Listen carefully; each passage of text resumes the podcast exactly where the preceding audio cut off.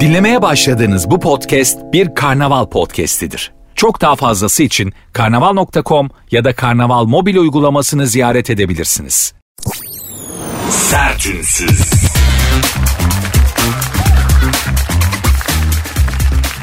Herkese merhaba. Sert Unsuz başladı. Ben Nuri Özgül.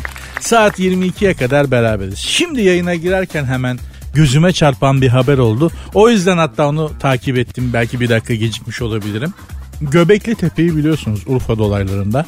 Ülkemizin en büyük hazinelerinden biri dünya tarihini değiştirdi. Yani yazılı tarih kitaplarını çöpe attı Göbekli Tepe. Çünkü ibadet, yazı, ritüeller 9000 sene daha geriye gitti. 9000 sene ile 11000 sene daha geriye gitti. Çünkü bize tarihçiler şunu söylüyorlardı. İşte insanlık ölülerini gömmeyi, toplu bir arada yaşamayı, aile hayatını, işte ritüelleri falan insanlık ritüellerini işte milattan önce bilmem kaç bin önce başladı diye anlatıyorlardı. Göbekli Tepe onların hepsini avuta çıkardı, taca attı. 11 bin sene daha geriye götürmüştü. Göbekli Tepe'den eskisi de bulunmuş. yani şöyle abi bir dakika dedik insanlar. Göbekli Tepe diye bir yer bulduk. Bizim bildiğimiz her şey aslında daha eski tarihteymiş. Tarih kitaplarını değiştirin. Adamlar tarih kitaplarını yeniden yazarlarken şimdi şey diyeceğiz. Abi pardon ya da daha eskisini bulduk. Hani eczane yanına eczane açmak gibi bir şey oldu. Göbekli Tepe'den daha eski, daha kadim bir yer çıktı. Ve daha gelişmiş bir medeniyet. Yani ben şunu söylüyorum. Ya şu uzaylılar gelse de bunu bize tane tane anlatsa. Çünkü kafamız karışıyor. Hani tam bir şey bulduk diyoruz bambaşka bir şey çıkıyor. Ya yok öyle değilmiş böyleymiş falan diyoruz. Uzaylılar gelse bunu bize tane tane bak oğlum şöyle oldu şöyle oldu şöyleydi siz şöyleydiniz sonra böyle oldu. Ölü gömmeyi biz öğrettik. yani neyse anlatsalar da kafamız pırıl pırıl olsa gerçekten insanlık çok başka bir yere doğru gidiyor. Geldiği yerin tam olarak neresi olduğunu bilemiyoruz. Gördüğünüz gibi sürekli değişiyor ama gittiği yer hiç iyi bir yer değil. Orası çok belli yani. Allah sonumuzu hayretsin. Saat 22'ye kadar beraberiz. Benim size vaadim bellidir. Saat 22'de şu anda olduğundan daha iyi hissedeceksiniz kendinizi. Günün, günlerin ve gündemin bünyenizde biriktirdiği negatifi alıp bir miktar da olsa yerine pozitif vermeye çalışacağım hanımlar beyler. Ben Nuri Özgül. Programın adı Sert Ünsüz. Instagram ve Twitter adresleri de aynı.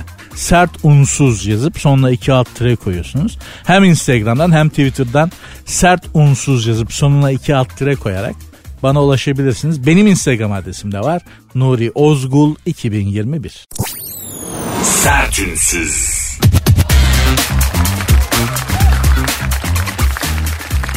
Mutfaktaki saatli bomba. Neymiş o? Düdüklü tencere tabii.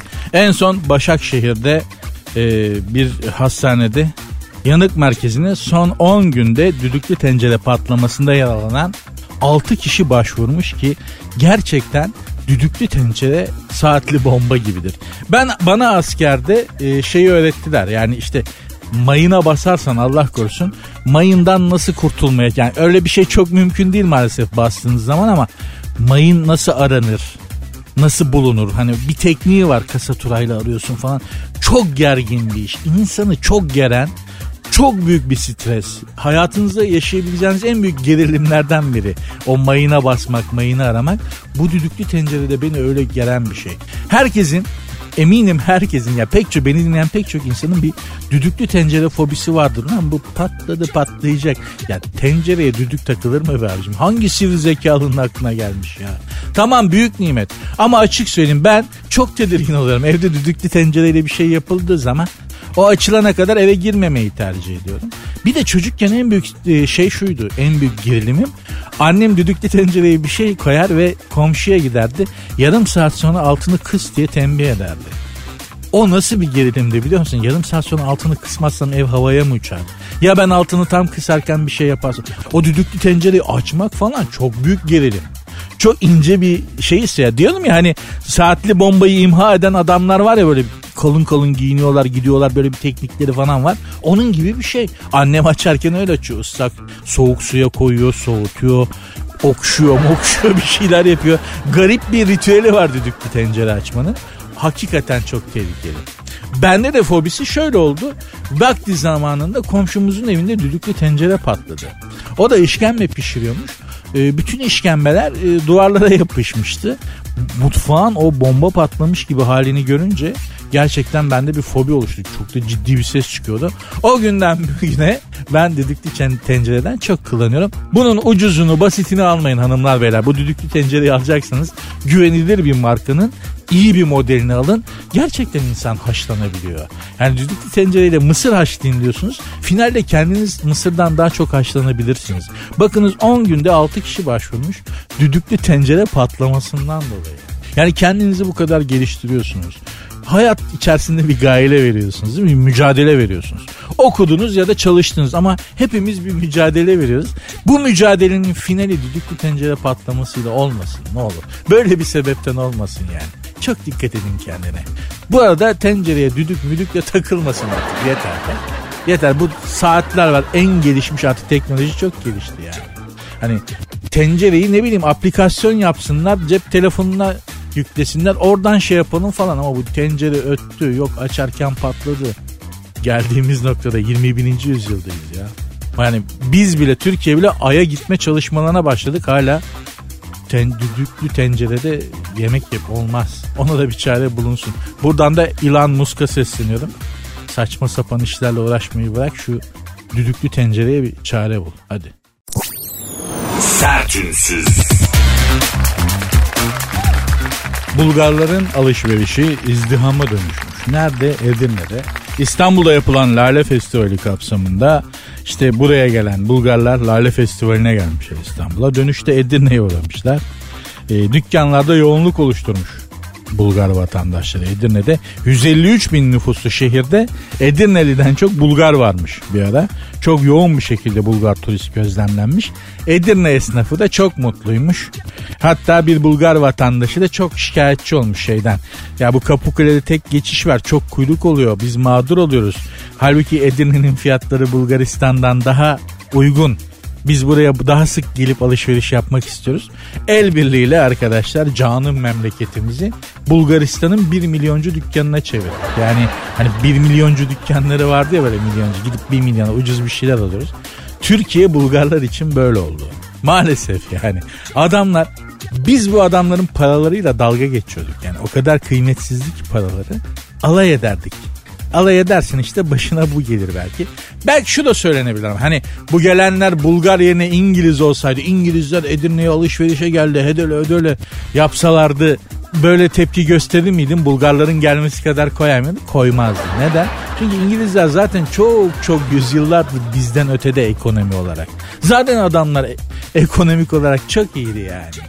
Ama bu Bulgarlar bizden çok daha kötü durumda. Berbat durumdaydılar ya. Yani biz koşarken bunlar sürünemiyordu bile. Geldiğimiz durumda koskoca Türkiye adamlar için bir milyoncu dükkanı oldu. Bunun ayıbı da bize yeter. Ha esnaf çok mutluymuş. Esnaf mutludur. Çünkü esnaf için mühim olan kasaya giren para. Akşam kasada parayı sayarken yahşi tahsilat olmuş mu olmamış mı? Hasılat nasıl? Esnaf buna bakar. Bulgar mı geldi? Papua Yeni Gineli mi geldi? Esnaf buna bakmaz. Doğrudur da adam ticaret ehli. Para nereden geliyorsa o oraya adapte olur ama bizim için kötü bir şey. Maalesef yani. Tam tersi olması gerekiyordu. Bizim Bulgaristan'a gidip ucuz ucuz alışveriş yapmamız gerekiyordu. Değil mi? Ya buralar çok ucuz. E, Bulgar'a gidelim de bir şeyler alalım falan dememiz gerekmiyor mu? 80 milyonluk koca bir kitleyiz. Ben 50 yaşındayım. Hala aynı noktada olmamız biraz tuhaf değil mi ya? Babam 80 yaşına yaklaşıyor. Babam için de aynı şey. Türkiye hala aynı noktada. Ne acayip ya. Değişen bir şey yok. Yani tamam hani yollarımız güzelleşti. Yüksek yüksek binalar diktik. E başka? Kendi silahımızı da üretiyoruz. Süper. Başka? Yok. Aynı şekilde alçak sürünmeye devam. Bana çok koydu açıkçası. Yani Türkiye'nin bu Bulgarların bir milyoncu dükkanına dönmüş olması benim canımı nedense çok yakıyor. Sizinkini bilmiyorum ama fikrinizi merak ediyorum. Bana yazarsanız sevinirim. Sert unsuz yazıp sonuna iki alt tire koyuyorsunuz. Benim Instagram adresim de Nuri Ozgul 2021. Sertünsüz. Miami'de 6 milyon, Ümraniye'de 8 milyon. Nedir o? Apa apartman dairesi. Şöyle düşünün hanımlar beyler karşılaştırın emlak fiyatlarını karşılaştırıyoruz şu anda. Miami'de müstakil bir ev 3 odası, 3 banyosu ve bahçesi var. Amerika'da Miami'de denizin kenarında böyle. 3 odası, 3 banyosu var. 170 metrekare otoparkı var. Kendi otoparkı falan. 6 milyon liracık. Ümraniye'de 2 artı bir daire 8 milyon lira. Ma- Miami'yi neredeyse çeyrek katlamış. Miami'de bir evden daha pahalı artık Ümraniye'de bir apartman dairesi. Ayrıca Ümraniye, Esenler, Atış Alanı gibi yerlerde de artık uçmuşlar yani 6 milyon 8 milyon. Ümraniye'de 8 milyon para verip 2 artı bir apartman dairesi aldığın fiyata Miami'de 2 tane 2 artı bir çok güzel müstakil ev alabiliyorsun. Ümraniye'nin geldiği yerle artık gurur duyabilir miyiz? Değil? Eskiden buralara taşındığın zaman eyvah ben toplumsal statü olarak düştüm derdin yani. Hani Ümraniye'de mi oturuyorsun ya? Ha, Ümraniye'de oturan bir artık fakir, gece konducu, işte İstanbul'a yeni gelmiş falan sayılırdı eskiden. Öyleydi yani. Öyle bakılır. Esenler, atış alanı. Buralarda oturan insanlar işte yeni gelmiş, gelir düzeyi daha düşük falan gibi görülürdü.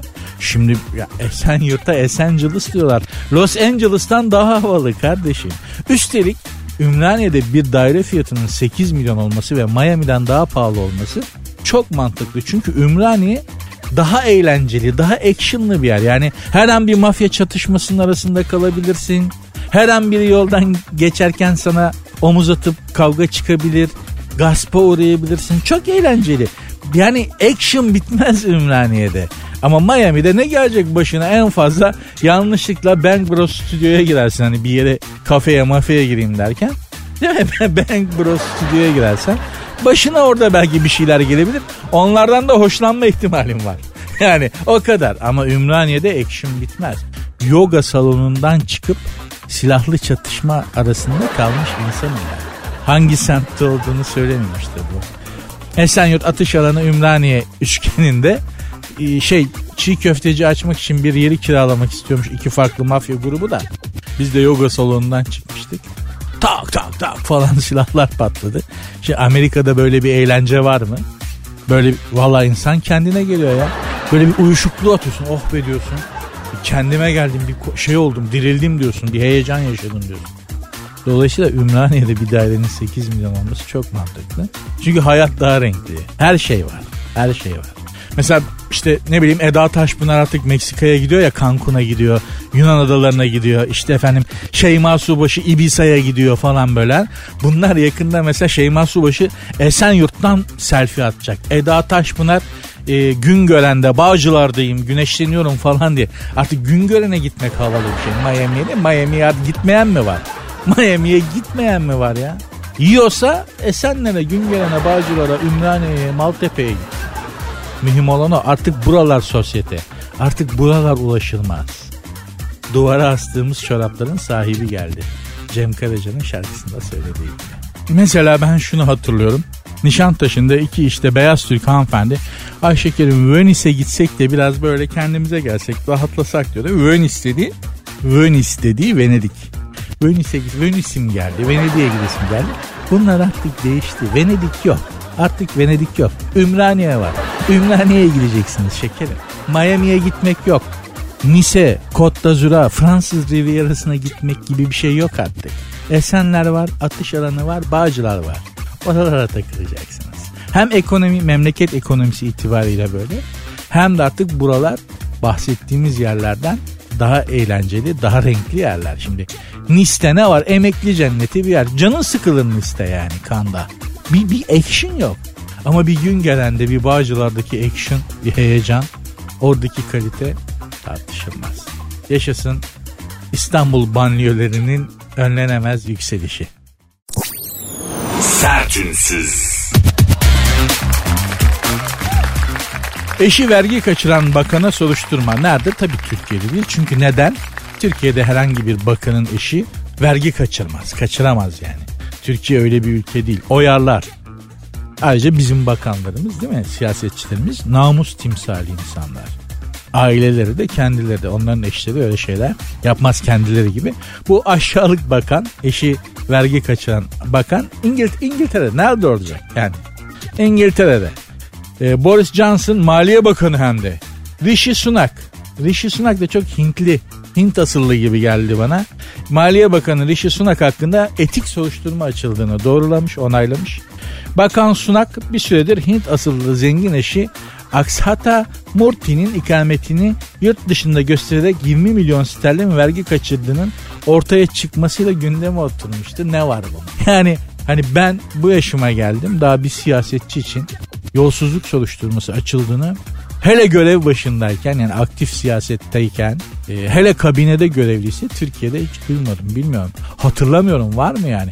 Varsa da intikam içindir yani hani bir iktidar değişmiştir. Bir önceki iktidarda gıcık oldukları bir bakan vardır.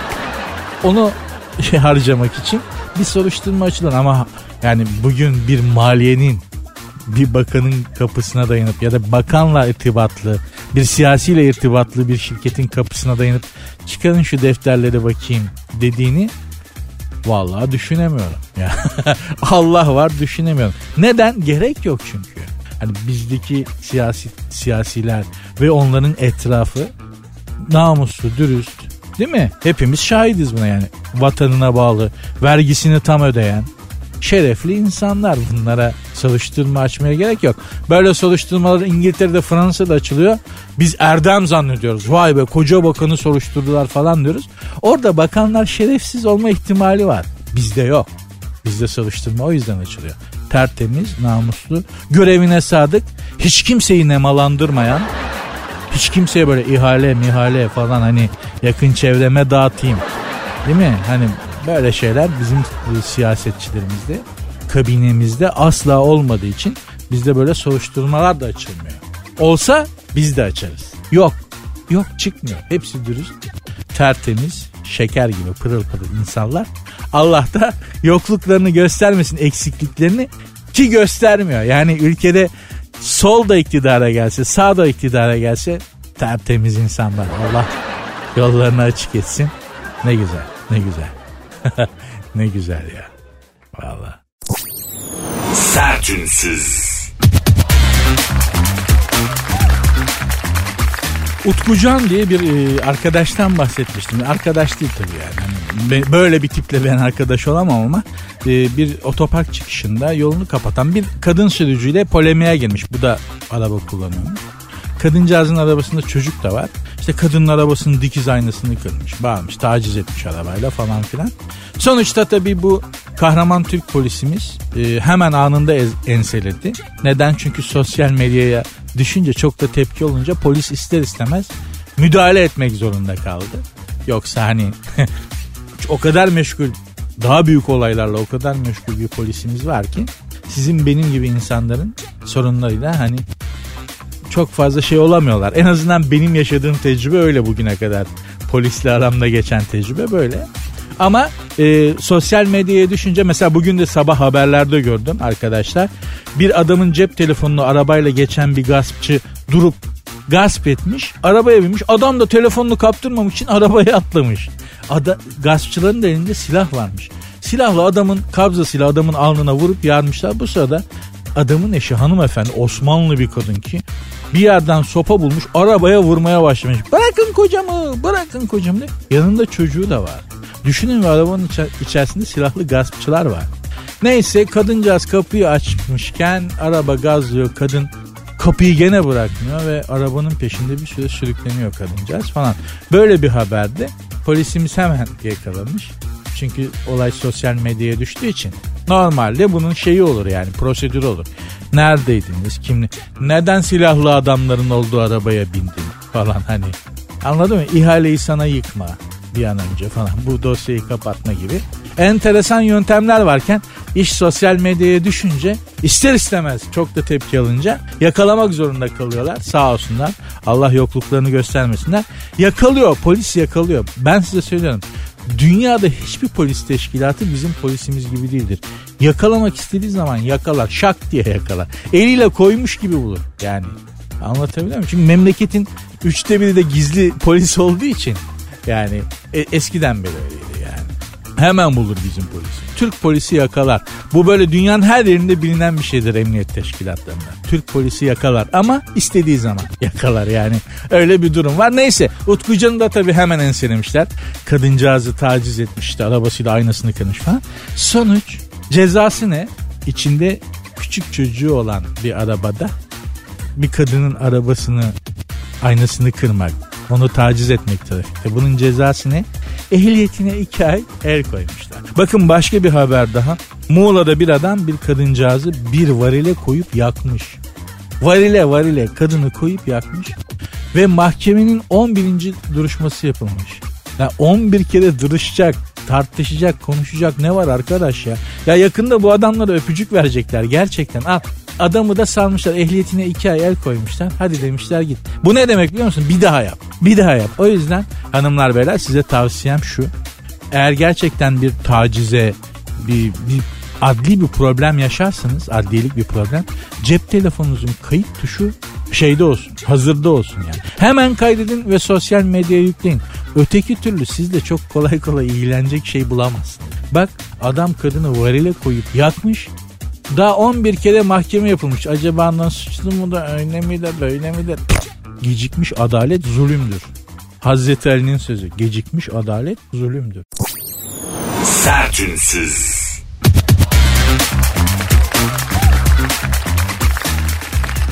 UFO görmek hanımlar beyler sertünsüz devam ediyor. UFO görmek kalbi yoruyormuş. ABD Savunma Bakanlığı UFO hakkındaki 1574 sayfalık gizli belgeleri yayınlamış. UFO görenlerin yaşayabileceği sorunlar şunlarmış. Baş ağrısı, kalp ve uyku bozuklukları, e, burun kanaması, saç dökülmesi, vücut yanıkları gibi biyolojik yan etkileri varmış UFO görmenin. Ben e, şuna takılıyorum her zaman. Bu UFO dosyalarını çok incelemiştim bir dönem. Gerçekten kafayı takmıştım bu UFO işlerine. Ve bir uçan daire görmeyi çok istiyordum. Olmadı. Göremedik.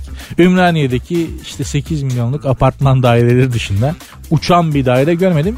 Gerçek uçan daireler de Ümraniye'deymiş gerçekten. 8 milyon TL bu ne? Evet. Alt tarafı beton ya. Beton be evladım. Hani apartman dairesi yani. Neyse uçan dairelerin e, kaçırdığı insanların raporlarını okumuştum. Verdikleri ifadeleri okumuştum. Ve bana çok şaşırtıcı gelmişti. Beni uzaylılar kaçırdı, uçan daireye aldılar diyen insanların anlattıklarından çıkan ortak sonuç şu. Ya uzaylılar tarafından tecavüze uğradıklarını söylüyorlar. Ya da uzaylılar işte karnımı açtı, iç organlarıma baktı, organlarımı incelediler, böbreğimi aldılar gibi bir şey söylüyorlar. Şimdi bu sonuca göre bu raporları bu uzaylılar ya müptezel ya organ kaçakçısı. Yani hani uzaylılar beni kaçırdı işte benle birlikte oldular benle yattılar diyen kadınlara bakıyorum ya 50 milyon ışık yılı uzaktan ben bunun için gelmem. Yani hani Kim Kardashian'ı falan kaçırsa tamam anlarım hani Monica Bellucci'yi kaçırırsın. Dedim ki tamam 100 milyon ışık yılı uzaktan geleyim. Hani Eyvallah ama hani beni uzaylılar kaçırdı. Sonra da benle birlikte oldular diyen hanımların fotoğraflarına bakıyorum uzaylıların da enteresan bir şeyi varmış yani. hani çok özür dilerim ama sanki biraz daha başka bir şey gibi. Bence böyle olmaması gerekiyordu. Yani adam 50 milyon ışık yılı uzaktan senin böbreklerini incelemek, kalbini görmek için neden gelsin be kardeşim? Ya geldiği yerde basit bir yol değil ki değil mi? Ya da niye senle yani niye fuhuş için dünyaya gelsin 50 milyon ışık yılı uzaktan uçan daireye binip ya? Ya yaktığı mazota ben yani şimdi uçan dairede mazot mu yakıyor? O da ayrı bir soru be kardeşim. Soracak ne çok soru var. Hani uzaylılar beni kaçırsa bir an önce bırakırlar. O kadar çok soru sorarım ki. Abi nereden geliyorsunuz? Uçan daire ne yakıyor? Mazot mu? Benzin mi? Sizin kafa nasıl işliyor? Sizde üreme nasıl oluyor? Nasıl konuşuyorsunuz? Nasıl anlaşıyorsunuz? Bana da öğretsenize falan filan diyene kadar adamlar beni tekmeyle atarlar. Hani bir yere de inmezler. Direkt giderken atarlar uçan daireden. Hiç bunların hiçbir de soru sormamış kardeşim. Kaçırılanların ifadelerini okuduğumdan çıkan şey bu. Ya hiç mi bir şey sormadın ya? Hiç mi bir şey merak etmedin? Abi bunu kaç kilometre yapıyor? Kaç basıyor bu alet diye de mi sormadın yani? Uçan daireye değil mi? Biraz merak lütfen. Yani buradan da uçan her hepimize söylüyorum. İçimizden kaçırılanlar olursa bundan sonra biraz da bir soru soralım ya uzaylılara. Hep onlar bir şey yapıyorlarmış. Belli ki eğer bu raporlarda oluyorsa uçan daire ve uz yani uzaylılar tarafından kaçırıldığınızda yapacağınız şey belli. Arkanızı en yakın duvara verin. Bir de mümkün olduğu kadar size sokulmamalarına çalışın. Çünkü ya içinizi açıp organlarınıza bakıyorlar. Bizde de sağlam organ yok. Yani biz dahiliye açısından değil mi? Hani böbrekler iyi süzmüyor, midede ülser var, pankreas tam şekerlemiyor. Şey karaciğer zaten yağlanma pek çoğumuzda var. Uzaylı bizim organları ne yapacak? Biz bizden bir tane organ alıp kendine taksa ölür zaten yani. Uzaylı iptal olur. Bizim organların hepsi hasta hemen hemen. Geriye kala kala işte benle birlikte oldular. Benle yattılar diyenlerin erkek kadın hem de şeyi var raporları arkamızı bir duvara sağlam vereceğiz belli ki başka bir şey yok kaçırıldınca alınacak başka bir tedbir yok ama lütfen yani kaçırılanlar olursa soru sorsunlar biraz ya. Yani hiç ben şunu sordum bana bunu dediler diyen bir kişi yok. Dolayısıyla da ortak bir karar alalım. Uçan dairelerden biri kaçırırsa bizi soru soracağız. Ne abi nereden işte ne, nereden geliyorsun? Buradan nereye gideceksin? Değil mi? Kaç yapıyor alet? Siz nasıl anlaşıyorsunuz? Nasıl ürüyorsunuz? Nasıl anlaşıyorsunuz? Hangi dili konuşuyorsunuz? Neden geliyorsunuz? Biraz merak lütfen ya. Lütfen. Sertünsüz. Bugün de haberler hep emlak piyasasından açıldı. Bu ikinci emlak piyasası haberi. 11 katına satıyormuş. Amerikalı bir oyuncu Mark Wahlberg Los Angeles'taki 6 dönüm arazi üzerinde bulunan 12 yatak odalı 20 banyolu malikanesini 90 milyon dolara satışa çıkarmış ki sen aşiret çocuğu musun? A evladım 12 yatak odalı 20 banyolu evi alıp ne yapacaksın? Hani oturayım yatırım için alıyorsan eyvallah. Zaten buna bir şey söylenmez ama ya oturayım diye alıyorsan oğlum onun o evin ne temizliği biter. Ne ısıtması doğru düz ısıtabilirsin. Şimdi bu da bir malikane bunu saydık da dış cephe mantolama da yaptıramazsın. Yani biz Vatikan'a gittik San Pietro'da dondum ya kışın. Dondum. Yani şimdi ama adam da haklı papa da haklı yani. Dış cephe kaplama yaptıramazsın ki Vatikan'a San Pietro. Değil mi böyle? Düşünebiliyorsun katedrale dış cephe mantolama yaptıracağız. Hadi beyler eller cebe diye. Bütün Katoliklere mümkün değil. Üşüyorsun ister istemez. Bu da öyle şimdi yani bilmem kaç. Bunun mantolaması şeyden daha pahalıya gelir ısıtma maliyetinden. Dolayısıyla sıkıntılı iş. Ama yatırım için aldığı çok belli. Ee, daha önce çünkü 8.2 milyon dolara almış 2009'da 11 kat değerlenmiş malikane. 2009'da almış şimdi 8.2 milyon dolara almış. Şimdi 90 milyon dolara satıyormuş. Güzel para. Güzel para. Ee, komşuları arasında da işte kim varmış? Ee, Eddie Murphy Samuel L. Jackson Denzel Washington gibi ünlü aktörlerde hemen yan komşun. Yani düşün ben aldım mesela değil mi bu malikane? 90 milyon var param. Gittim dedim ona Denzel Washington'a komşu olacağım kardeşim Eddie Murphy'ye. Muhabbetleri sağlam çocuklar ya güzel komşuluk olur diye gittim aldım malikaneyi. Yaptım güzel tavuk kanadı billur attım mangala böyle fış fış fış yaktım. Bir tabak yapıyorsun götürüyorsun. Kokmuştur Denzel abi diye Denzel Washington'ın kapısını çalıyorsun. Ha what? Abi mangal yaptım da kokmuştur buyur bir tabak yaptım afiyet olsun Denzel abi. Buyur beraber yiyelim diye böyle. Düşünsene Eddie Murphy ben Denzel Washington şeyde havuzun başında tavuk kanat yapıyoruz. Eddie Murphy de arıza hadi oğlum kanatlar olmadı mı daha burada diye arıza yapıyor falan. Güzel bir hayat. Allah Allah da parası olanlara böyle keyif vermiyor. Anlatabiliyor muyum? Ben de olsa böyle yaparım yani. Eddie Murphy, Denzel Washington'a komşu olurum. Onları da kafalarım. Tavuk kanat yaparız. Güzel. Değil mi? Tavla öğretirim. Eddie Murphy. Okey oynarız falan. Şimdi böyle çok bunu yapabilecek çapta adamları yapıyorlar mı? Yapmıyorlar. Allah biliyor da vermiyor demek ki. Sertünsüz. Elon Musk Twitter'ın yönetim kurulundan çekiliyormuş. Twitter'ın bir kısım hissesine sahipti biliyorsunuz. Yönetim kurulunu artık demiş bırakıyorum demiş aman demiş öf demiş. Yıldı adam ya vallahi bak yıldı yani. Bu kadar servetim olsa 200 milyon dolar civarında 200 milyar dolar civarında serveti var babanın. Bir gün iş yaparsam bak şu bardağı alıp şuradan şuraya koyarsam o kadar yani adam değilim. Hiç kimse beni çalıştıramaz. Hiç kimse. Hiç kimse bana hiçbir şey yaptıramaz ya. Adam hala yırtınıyor ya. Hala hasılat peşinde. Hala tahsilat peşinde adam ya. İlla da uzaya adam göndereceğim. Oraya adam gönder. Ben markete alışveriş dışında adam yollarsam başka bir yere adam değilim. O kadar param olsa. Bu adam bu çocukcağız Hala yırtınıyor. Yok uzaya uydu yollayacağım. Yok onu yapacağım. Yok bunu yapacağım diye. Çok değişik zihniyetler var. Bak Twitter'ın yönetim kurulundan çekilmiş. O da yorulmaya başladı. Yaş ilerledi ya. Gençken hiç yorulmayacakmışsın gibi geliyor. Ya bu yaptığım şeyi yaşlanınca da yaparım ya nedir yani alt tarafı işte oturup yazı yazıyorsun radyoda konuşuyorsun falan hani mikrofona konuşuyorsun falan filan diyorsun. O iş öyle olmuyor. Ya bir şekilde yılıyorsun artık. Hayat seni yavaş yavaş taca doğru itiyor sen istemesen bile. Bak Elon Twitter'ın Elon Musk Twitter'ın yönetim kurulu şeyini bırakmış. Aman demiş. Zaten Twitter saçma sapan bir yer.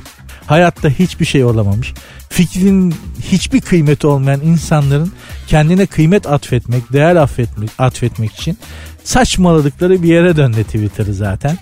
Normal şartlar altında hani hiçbir şey sormayacaksın, hiçbir şey danışmayacaksın adam Twitter'a bir şeyler yazınca dikkate alınır oldu ya. Yani Twitter öyle bir yer oldu. Bak Elon Musk aman demiş saçma sapan boş beleşlerle mi uğraşacağım be Öf. deyip Twitter'ın yönetim kurulunu bırakmış helal olsun. Ben kendisine bir gün toplatmasını SGK'dan artık bu emekli sandığından mı nereden Bağkur'dan mı bilmiyorum. Bir gün toplat bir bak bakalım emekli oldun mu yani ilan. Çünkü artık bizim abi dinlenmemiz vitesi yavaş yavaş boşalıp bir şezlong bulup bir yerde güneşte böyle oh dinlenmemiz lazım ilancım. Bizim yaşlar artık bu yaşlar. Yani senin ne işin var abi Twitter'la Twitter'la Öf be abi. Valla. Ve ben düşünürken yoruluyorum. Bu adamlar çalışmaktan yorulmuyorlar. Çok değişik geliyor bana. Bu arada tanıdığım patronlarımın hepsi çok varlıklı adamlardı. Yani çok büyük iş adamlarıydı. Hep öyle insanlarla çalıştım. iş hayatım boyunca. Enteresandır. Ne kadar paraları ol, olsa da hepsi ya SGK'lıydı ya Bağkur'luydu. Yani hepsi yönettiği şirkette ya çalışan gözüküyordu ya da Bağkur'dan mutlaka sigortalı oluyorlardı en yüksekten. Pek çoğu da bizim primleri en düşükten gösterip ödüyordu sağ olsunlar ama kendi primlerini en yüksekten öderlerdi. E patron olmak da değil mi? Böyle bir şey işte. Yapacak bir şey yok. Sertünsüz. Kapadokya'da ön balayı kimmiş? Özcan Deniz'le Samar Dadgar tatil için Kapadokya'ya gitmiş. E, Deniz nişanlısına Asmalı Konak dizisinin çekildiği konağı da göstermiş. E, bir ön balayı yapmışlar. Ön balayı ne ya ön görüşme gibi? Bu yeni mi çıktı? Ben bundan haberim yok. Ön balayı. Ön görüşme gibi, ön muhasebe gibi. Ön balayına yani bir bakalım oluyor mu güzel tıngır diyorsak gerçek balayına geçeriz fazla masraf yapmadan. Şimdi Kapadokya'da böyle 3 yıldızlı otelde bir ön balayı yapalım. Güzel oluyorsa Maldivlere Maldivlere falan Bali adasına gider. Sağlam bu nasıl bir şey ya? İnsanlık nereye gidiyor? Bunda Özcan Deniz'in suçu yoktur. Bu magazin haberini yapan arkadaşın zevzekliği ayrı konu da. Ama gerçekten de magazin dili için ayrı bir sözlük çıkarmam lazım. Yani e, ünlü yıldız bilmem nereden çıkarken görüntülendi. Kar adamı yeti sanki cennet. Kameralara yakalandı. Kuş mu lan bu? Ön balayı yaptılar falan filan gibi. Saçma sapan bir magazin dili var. Bunlara kafa yormak en azından işte ayçiçek yağı kaç para oldu? Dolar ne kadara çıktı? Ev kirası ne kadar olacak gibi şeyleri düşünmekten daha iyi. Sizi daha az mutsuz eder ya da hiç mutsuz etmez. Dolayısıyla son zamanlarda magazine sığının hanımlar beyler. Ben size dün de söyledim bugün de söyleyeyim. Eğer vaktiniz oluyorsa gündüzleri Müge Anlı ile Seda Sayan'ın sabah programları var. Onları seyredin kafa pırıl pırıl. Hiç ne gam ne kasavet ne bir şey. Valla o kadar güzel akünün suyu boşalıyor ki. Ben ana haber bülteni izlemeyi çoktan bıraktım. Hayatım, hayattan Müge Anlı ve Seda Sayan'ın programları üzerinden haberdar oluyorum. Çok güzel. Çok güzel. Size de bunu tavsiye ederim yani. Bunca zaman hayata, memleketin istikbaline dair, hayata dair ne olacağız, ne olacak, ülkem ne olacak. Yani hep bunlara kafa yorduk gerçekten bir şekilde. Hiçbir şey değişmedi. Bundan sonra benim olayım Seda Sayan'daki o kısa sakallı olanla çaçoron kız evlenecek mi evlenmeyecek mi? Ee, bir de Müge Anlı'daki tuhaf garip cinayetler şunlar bunlar kız kaçırmalar hırsızlıklar şunlar bunlar. Yeminle hayat daha güzel. En azından canınız sıkılmıyor. bünye eskimiyor yani. Hanımlar beyler bugünlük bu şekilde sertinsizi bağlar başı yapmak isterim. Size veda ediyorum bugünlük. Eğer patron falan dinlemediyse bizim Burak Canberk falan yarın gene program yaparım. İnşallah diye düşünüyorum. Bana ulaşmak isterseniz de çok kolay. Sert unsuz yazıp sonuna iki alt tire koyuyorsunuz. Hem Instagram'dan hem Twitter'dan ulaşabilirsiniz. Benim Instagram adresim de var. Nuri Ozgul 2021. Görüşmek üzere. Dinlemiş olduğunuz bu podcast bir karnaval podcastidir. Çok daha fazlası için karnaval.com ya da karnaval mobil uygulamasını ziyaret edebilirsiniz.